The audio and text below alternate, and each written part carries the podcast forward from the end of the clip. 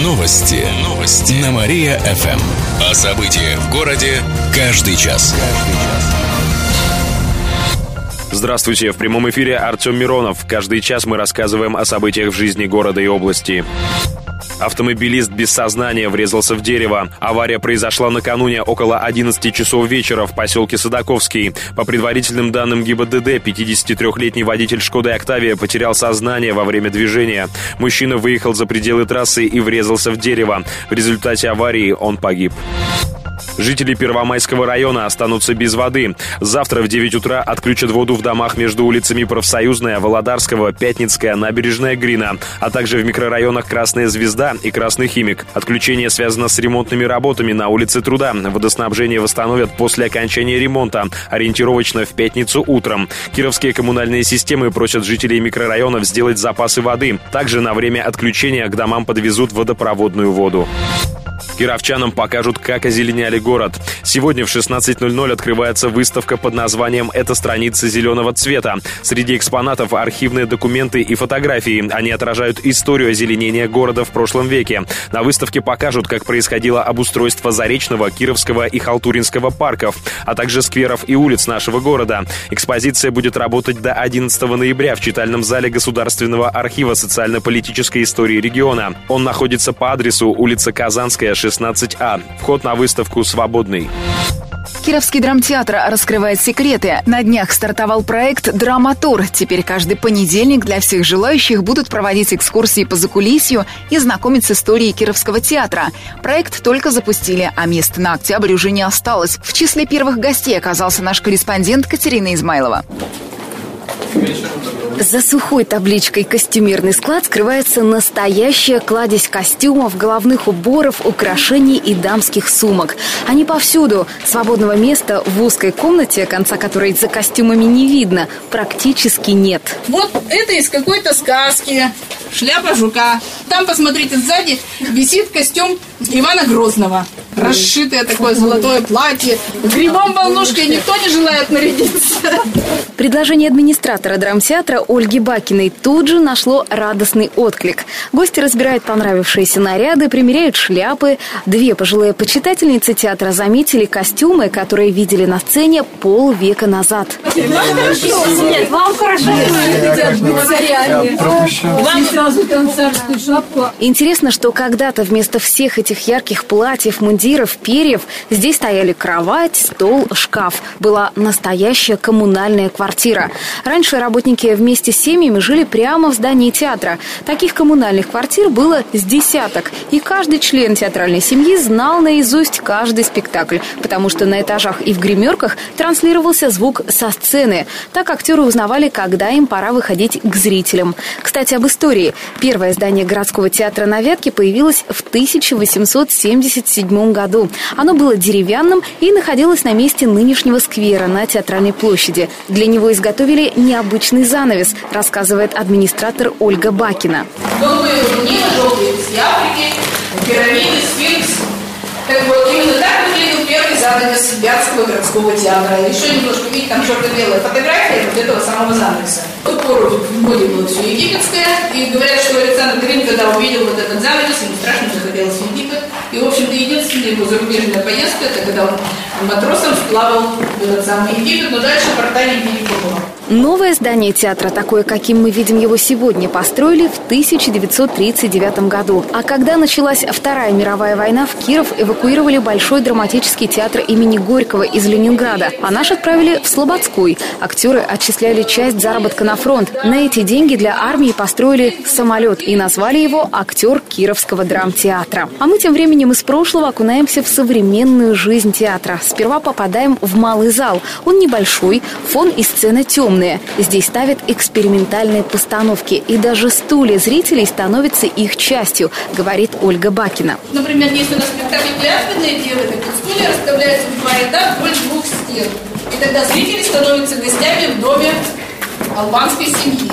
Если у нас идет спектакль «Белые ночи» по Федору Михайловичу Достоевскому, то кресла расположены в центре, а по периметру этого зала проходят мостки, То есть они как бы по, по мостикам проходят Санкт-Петербурга. Заглядывая в гримерки на женском этаже, одна рассчитана на четверых. У каждой актрисы свой столик с зеркалом. Внутрь не заходим, чтобы не нарушать личное пространство актрис. Почти все кировчане бывали в зрительном зале, но немногие выходили на сцену. Нам выпал такой шанс. Поражает, что зрительный зал отсюда кажется гораздо меньше, хотя рассчитан на 700 человек. Сцена очень высокая, потолка совсем не видно. Администратор Ольга предлагает прокатиться на поворотном круге. Гости такого не ожидали и даже немного испугались скорости. Аккуратно.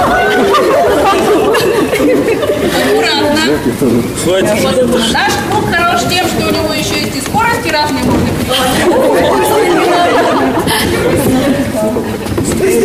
Можно быстрее, медленнее, да, вы сказали, не надо. Не надо. Такой механизм есть не в каждом театре, а вот наш может этим похвастать. Говорят, актеры суеверные. Например, найти гвоздь на сцене – это к новой роли. Гости тут же собрали несколько, будем считать, на удачу. Добавлю, экскурсии будут проходить каждый понедельник в 16.00 и в 18.30. Записаться можно в кассе театра. 70% кировских теплосетей нужно менять. Такие данные сообщает Кировстат по итогам прошлого года. Из-за большого износа в 2015 году 20% тепла ушло мимо домов кировчан. Аналогичная ситуация с водопроводными сетями.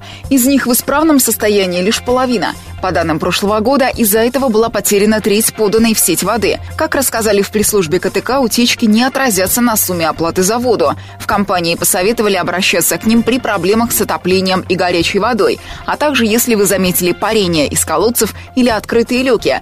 Оставить заявку можно на сайте hotwaterkirov.ru или по телефону горячей линии КТК 716 716. Организатор платной рыбалки пойдет под суд. Житель Орловского района решил подзаработать. Он незаконно оформил на себя земельный участок вдоль берега Тобольского водохранилища на реке Чащевица. Предприимчивый мужчина сделал там зону платной рыбалки, поставил информационные щиты с ценами и правилами ловли рыбы. Кировский природоохранный прокурор подал на него в суд. Право собственности на землю могут аннулировать, сообщает областная прокуратура. Если мужчину признают виновным, то ему грозит штраф до 5000 рублей.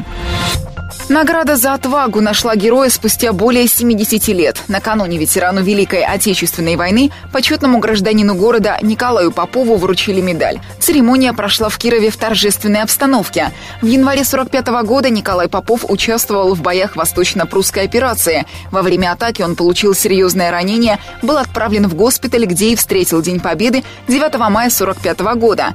Сейчас ветерану 92 года. После войны он всю жизнь проработал в банковской сфере. В областном правительстве добавили, что помимо медали за отвагу, которую фронтовики называли солдатским орденом, у Николая Попова множество наград и званий. Орден славы третьей степени, орден Отечественной войны первой степени, орден почета, медали, в том числе за победу над Германией в Великой Отечественной войне 41-45 годов.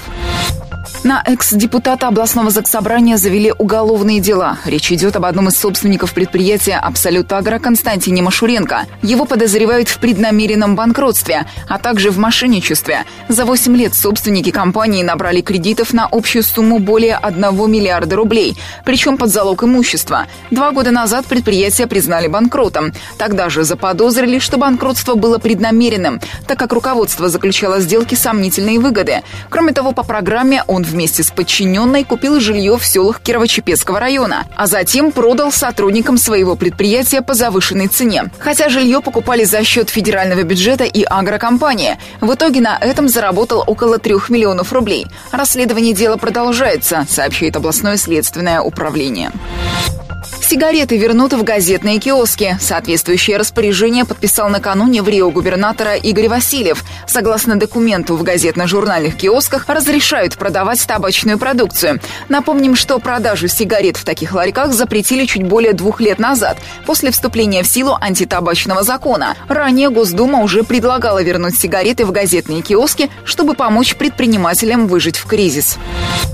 Кировчане назвали парку цирка любимым местом. Голосование проходило в группе «Молодежный город ВКонтакте». Это официальная группа городского управления по делам молодежи, физкультуре и спорту. В течение сентября горожане и гости города выбирали самую знаковую достопримечательность. Проголосовали около 400 человек. Первое место в рейтинге занял парк у цирка. На втором оказался Александровский сад. На третьем – набережная Грина. Описание 10 самых посещаемых мест города уже опубликовали на сайте Юс Сити. Там представили мини-путеводитель по главным достопримечательностям Кирова, сообщает город администрация. Собака стала мишенью полицейских. Инцидент произошел в минувшую пятницу в деревне Ключи Куменского района. Об этом пишет юрист Ярослав Михайлов. На даче отдыхала семья с маленьким ребенком, который находился в коляске. Малыш был на улице, родителей рядом не было. В этот момент раздался выстрел. К хозяевам подбежала окровавленная собака. В 40 метрах от нее стояли трое мужчин. Они были в штатском, но представились полицейскими. В руках было табельное оружие. От них пахло спиртным. На место сбежали соседи, вызвали участкового, который составил протокол. Затем все сотрудники уехали в отдел. Лабрадора прооперировали, он остался жив. По данному факту потерпевшие просят провести проверку. В областном управлении МВД рассказали, что сотрудники были трезвые и при исполнении. Они выясняли подробности кражи из строительного вагончика и обходили местных жителей. На улице на них набросилась собака. Один из оперативников выстрелил ей в лапу, после чего она убежала. По факту применения оружия сейчас проводится проверка. Кировчанам сделают прививки на площади. Акция «Бесплатная прививка от гриппа» пройдет сегодня на площади маршала Конева, сообщили в областном Минздраве. С 8 утра до 5 вечера любой желающий сможет бесплатно сделать прививку от гриппа при наличии паспорта и полиса. Будут работать сразу две мобильные прививочные бригады. Перед прививкой каждый пройдет медицинский осмотр. Врач определит, нет ли противопоказаний для проведения вакцинации. Прививка поможет не заболеть гриппом или перенести болезнь в более легкой форме, без осложнений.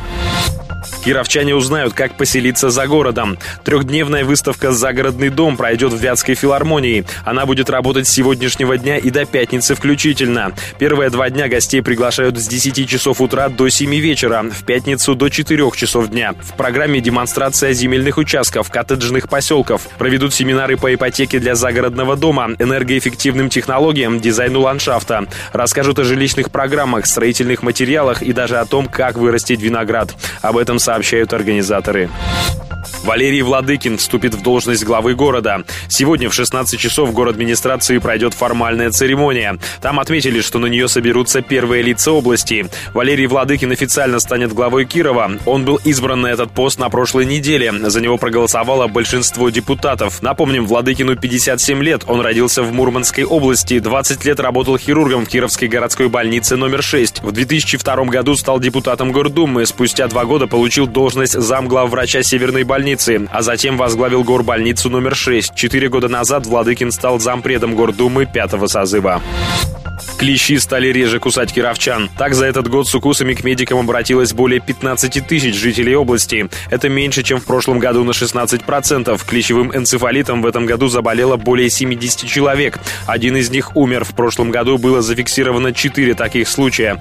Боррелиозом в 2016 заболело почти 200 человек. Как сообщили в областном управлении Роспотребнадзора, наибольшее количество обращений пострадавших от укусов пришлось на май-июнь. Отметим, что единственным эффективным способом защиты от клещевого энцефалита является вакцинация.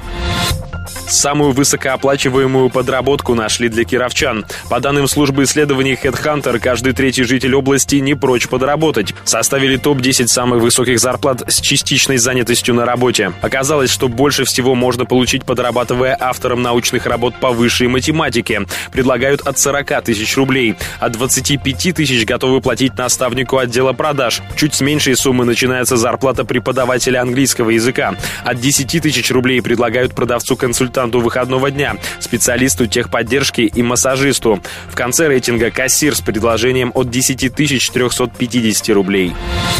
И в конце выпуска информация о погоде. Сегодня днем в Кирове синоптики обещают пасмурную погоду. Днем плюс 3, ночью до плюс 2 градусов. Еще больше городских новостей читайте на нашем сайте mariafm.ru. В студии был Артем Миронов.